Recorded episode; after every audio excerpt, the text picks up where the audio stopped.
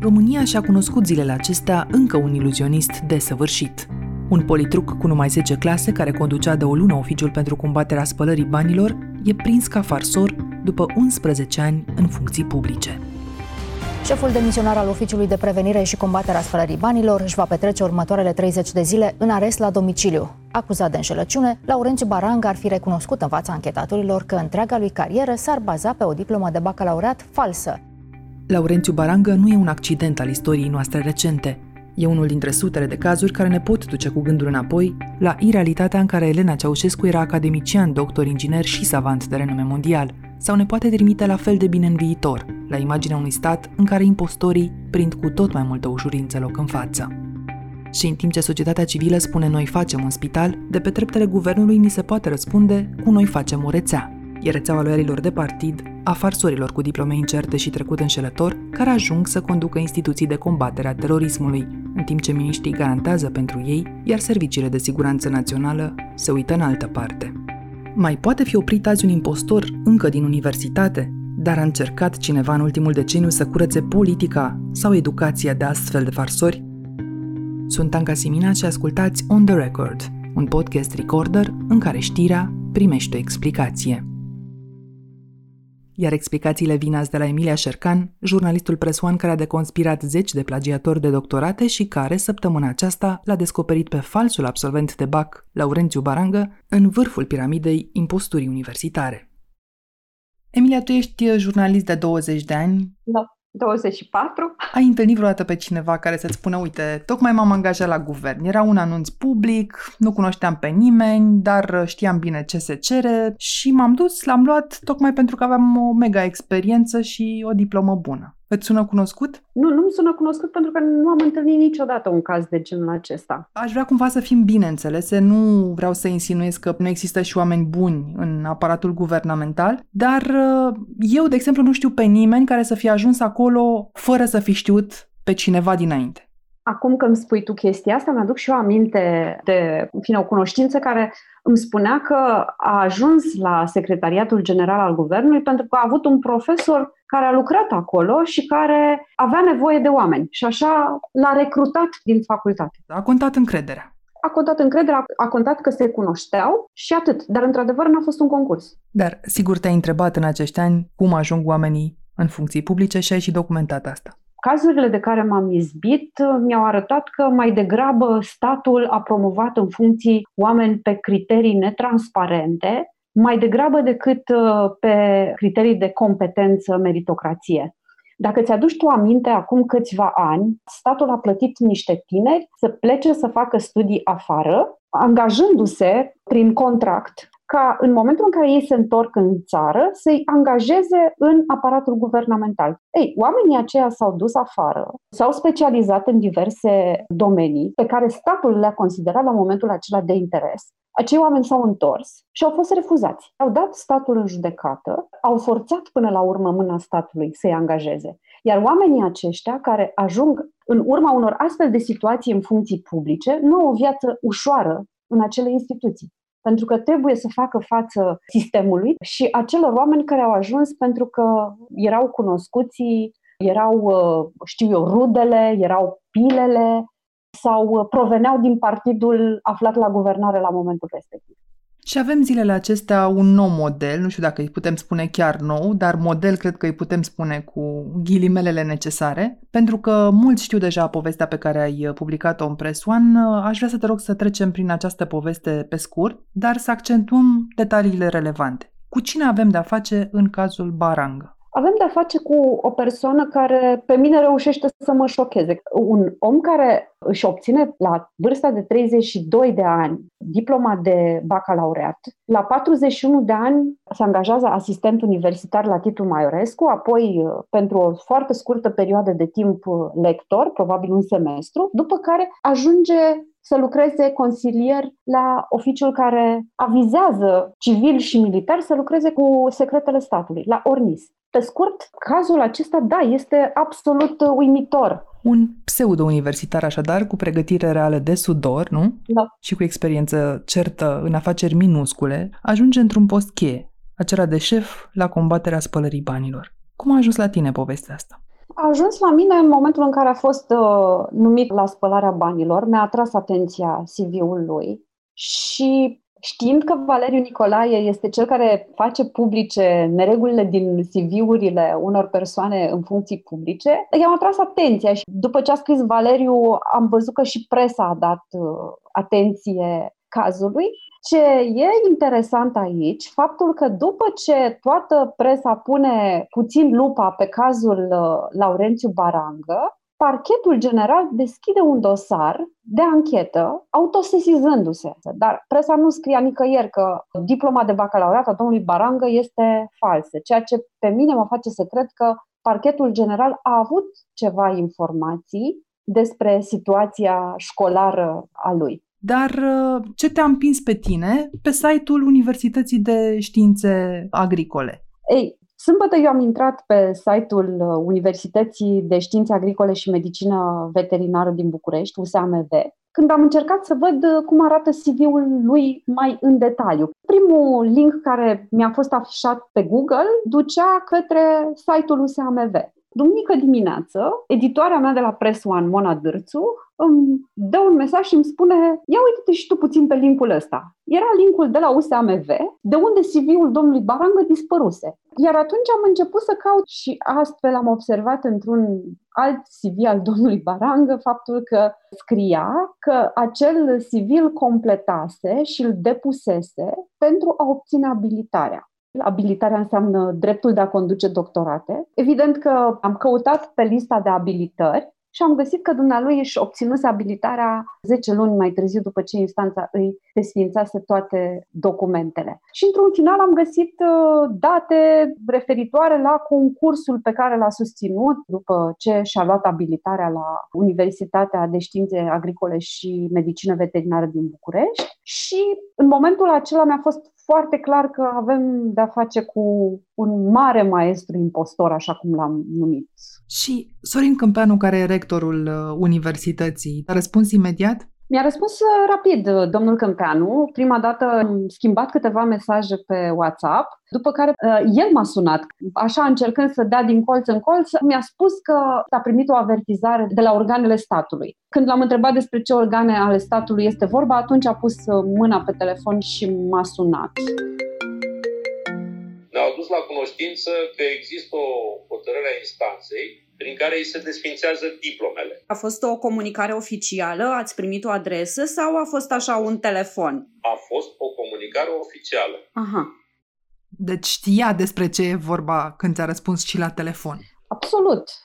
În aceea zi, am convocat Consiliul de Administrație și Senat și am luat decizia că îi facem plângere penală. Doi, ne constituim parte civilă în proces cu suma drepturilor bănești încasate în cei doi ani de activitate de la USAMV București. Uh-huh. Au calculat prejudiciul cei de la resurse umane și au găsit că este 30 ceva de mii de lei. Și punctul 3 al deciziei nu mai are contract de, de muncă cu noi și asta și explicația tristă asta este.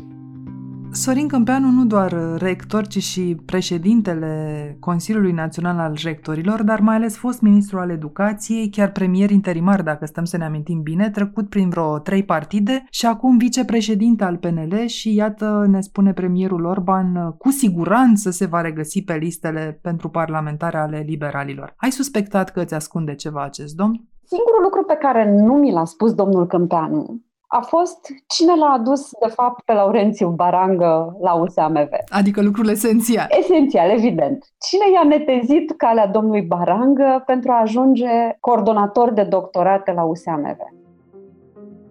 Dar cum a ajuns totuși el să se abiliteze la USAMV? Greu de spus. Greu de spus.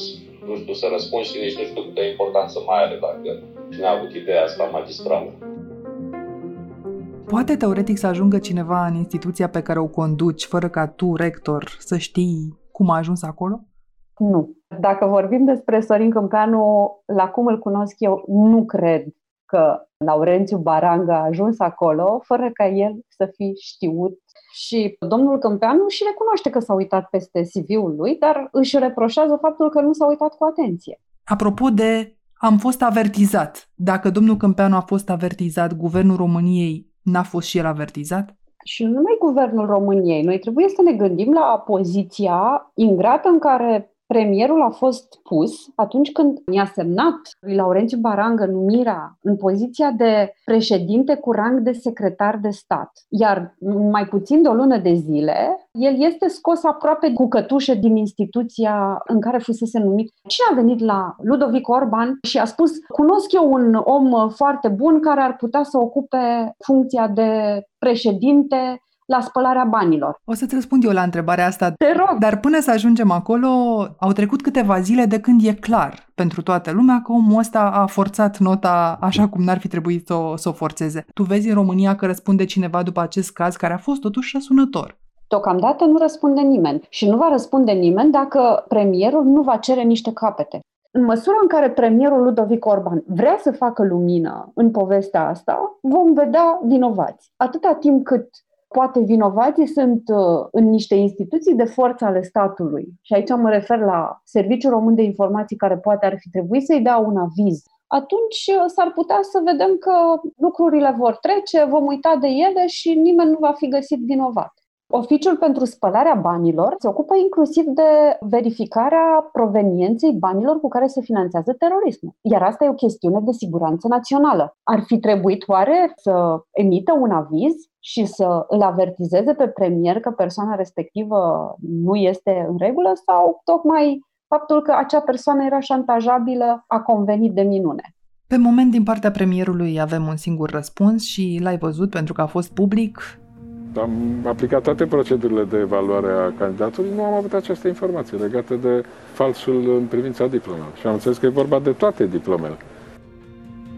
Și a mai spus premierul, e treaba lui că ne-a păcălit. Am făcut uh, un exercițiu de fact-checking, așa pornind de la această declarație politică. Ce a rezultat este că a trecut prin fața întregului guvern această propunere, care vine de la Florin Câțu și care, sub semnătură, și-a asumat următoarea frază. A făcut proba că îndeplinește toate criteriile legale. Și aceste criterii erau, pe lângă diploma de licență, buna reputație și 10 ani într-o funcție de conducere în domeniul economic sau juridic. Ori tocmai Ornis știa deja, din 2016 când l-a suspendat, că buna reputație este sub semnul întrebării, că diploma este clar falsă și, de asemenea, că nu are 10 ani într-o funcție publică. Exact. Florin Câțu, dacă s-ar fi uitat pe CV-ul domnului Barang, ar fi constatat faptul că nu are 10 ani într-o funcție de conducere într-o instituție a statului, pentru că domnul Barang, în momentul în care s-a angajat la Ornis, a fost consilier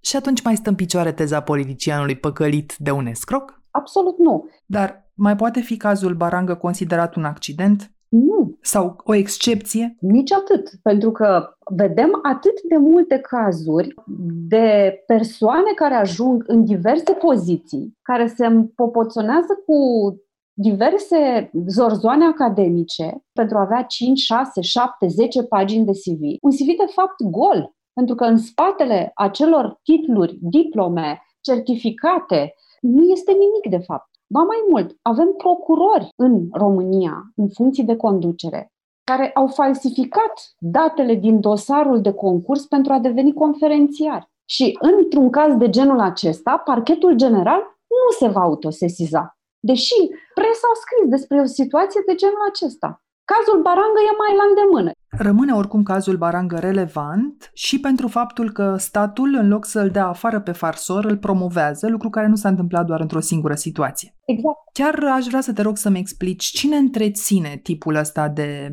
frăția falsurilor academice.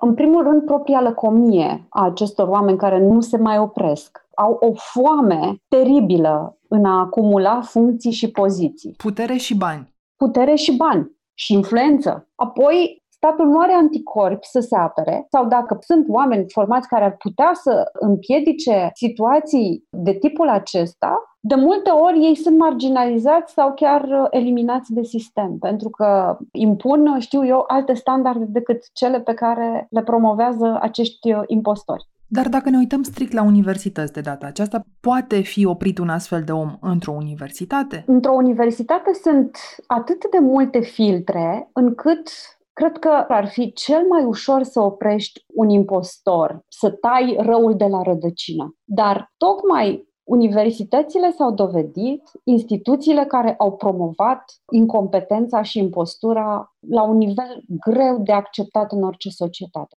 Pentru că oamenii aceștia au funcționat în adevărate rețele, s-au tras unii pe alții. În momentul în care ne uităm la aceste comisii, vedem că regăsim exact aceleași persoane. Eu vin la tine în comisie, tu vii la mine în comisie. Este o frăție a impostorilor care funcționează de 30 de ani. Și atunci cine să o oprească? Mai sus de universitate? Lucrul acesta ar fi trebuit să-l facă CNATCU, Consiliul Național pentru Atestarea Titlurilor, Diplomelor și Certificatelor Universitare care se ocupă de doctorate. Până la un moment dat, inclusiv aceste concursuri de profesor erau verificate de CNATCU. Dar sunt niște ani buni de când CNATCU nu mai verifică aceste titluri de profesor. Și explicația am primit-o tot de la domnul Câmpeanu într-o discuție avută acum uh, câteva luni în vară când scriam despre CNATCU universitățile s-au maturizat și și-au format anticorpi pentru a opri cazurile de impostură, nu mai este nevoie de CNATCU. Pe aceeași logică, domnul Câmpeanu mi explica faptul că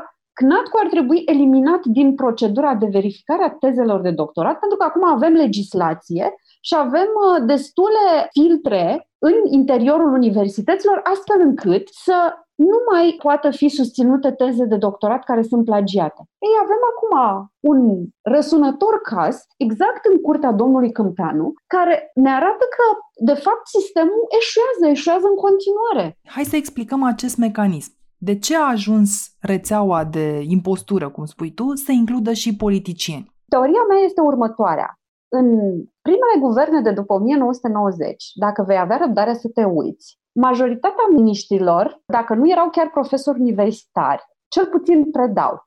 E cazul lui Nicolae Văcăroiu, Stolojan și el a avut uh, niște ore, era profesor asociat, dar marea majoritate a miniștrilor, chiar și cei de la agricultură și cei din alte domenii decât, uh, știu educație poate, sau, nu știu, cultură, erau oameni care proveneau din mediul academic.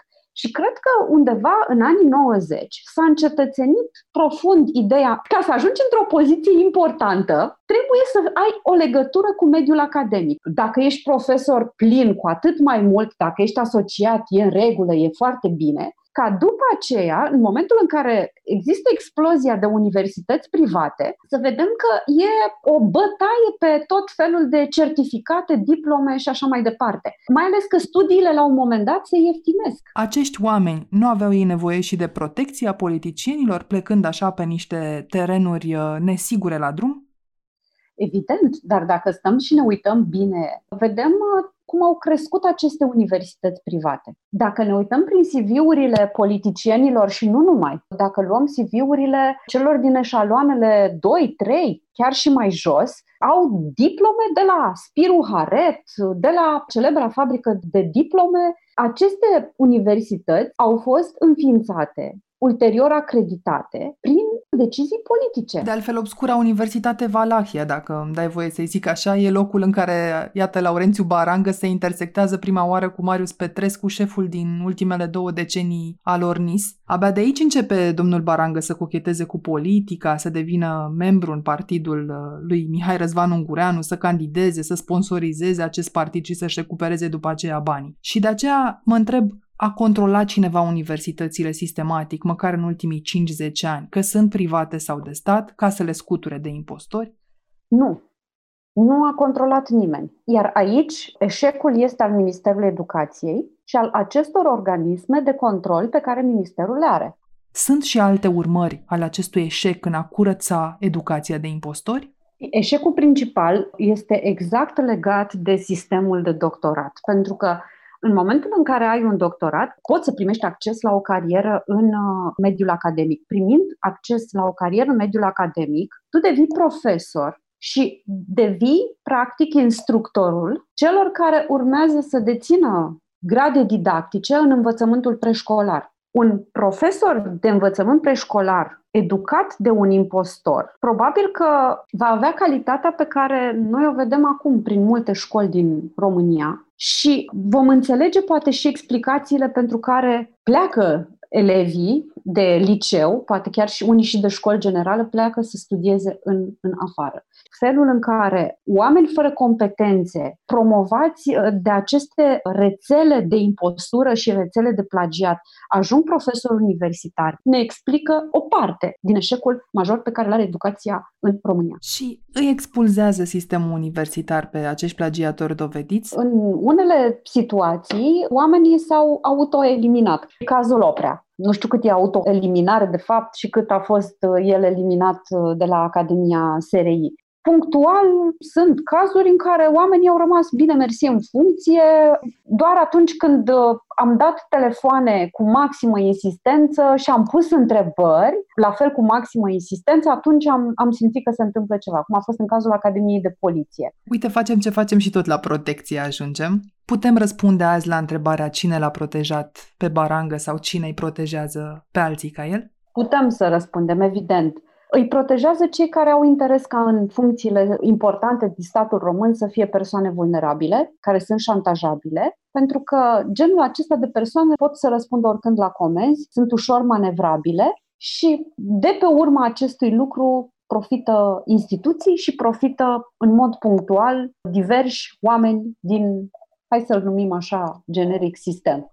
Și pentru că l-aminteai pe Valeriu Nicolae, fost secretar de stat, care acum uh, se pregătește să candideze la parlamentare și care a săpat în ultimele luni prin trecutul oficial al actualilor parlamentari. Concluziile lui sunt uh, absolut răvășitoare, adică mai bine de jumătate dintre parlamentarii actuali și-au umplut CV-ul uh, cu tot felul de cursuri și diplome foarte ușor de pus sub semnul întrebării, ba chiar Există un caz cu trei masterate și un doctorat, cred, în patru orașe diferite în timp ce omul era deputat. Întrebarea e, avem filtrele care ne-ar putea spune, ca în softul acela care detectează plagiatul, câte astfel de diplome sunt de fapt niște escrocherii?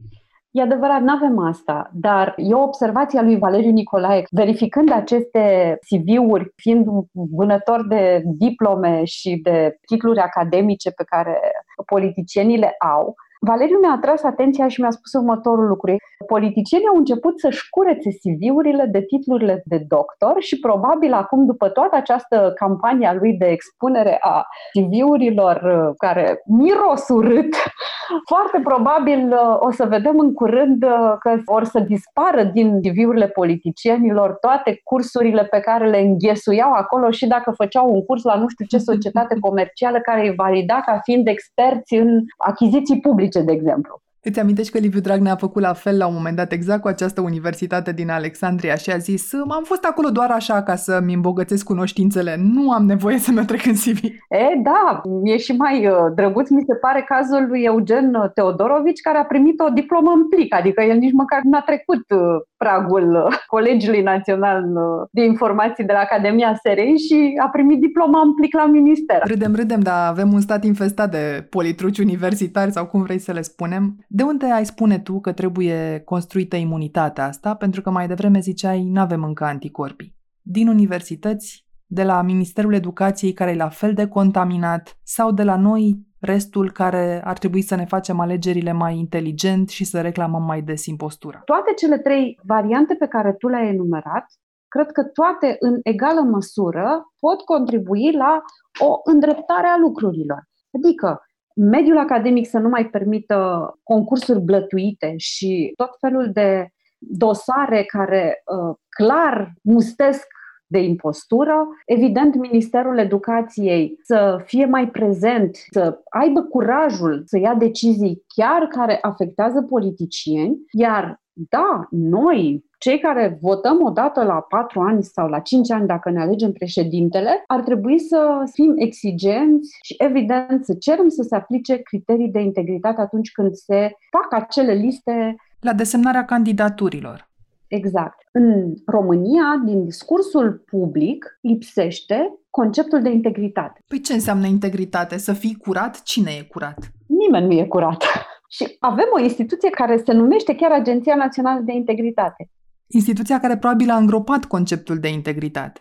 Exact. Instituție care a ajuns să fie un mare eșec al statului român. Și atunci cum să-l descoperim? De unde? Deschidem dicționarul? Îl căutăm într-un program politic. Acum universitățile au obligația de a avea cursuri de etică și integritate academică. De 2 ani de zile, aceste cursuri sunt obligatorii la masterat și la doctorat. Ei, e puțin cam târziu să descoperi integritatea abia când te apuci de masterat. După ce ai copiat la BAC, exact. afli la masterat că ar fi trebuit să fii integru. Probabil soluția ar fi ca acele cursuri de educație civică care încep în clasa a treia să includă chestiuni despre modul în care să fim onești față de noi înșine și să fim onești în raport cu societatea. Porunca 11 să nu trișezi. Da, exact. Și asta să fie decretată așa la nivel național.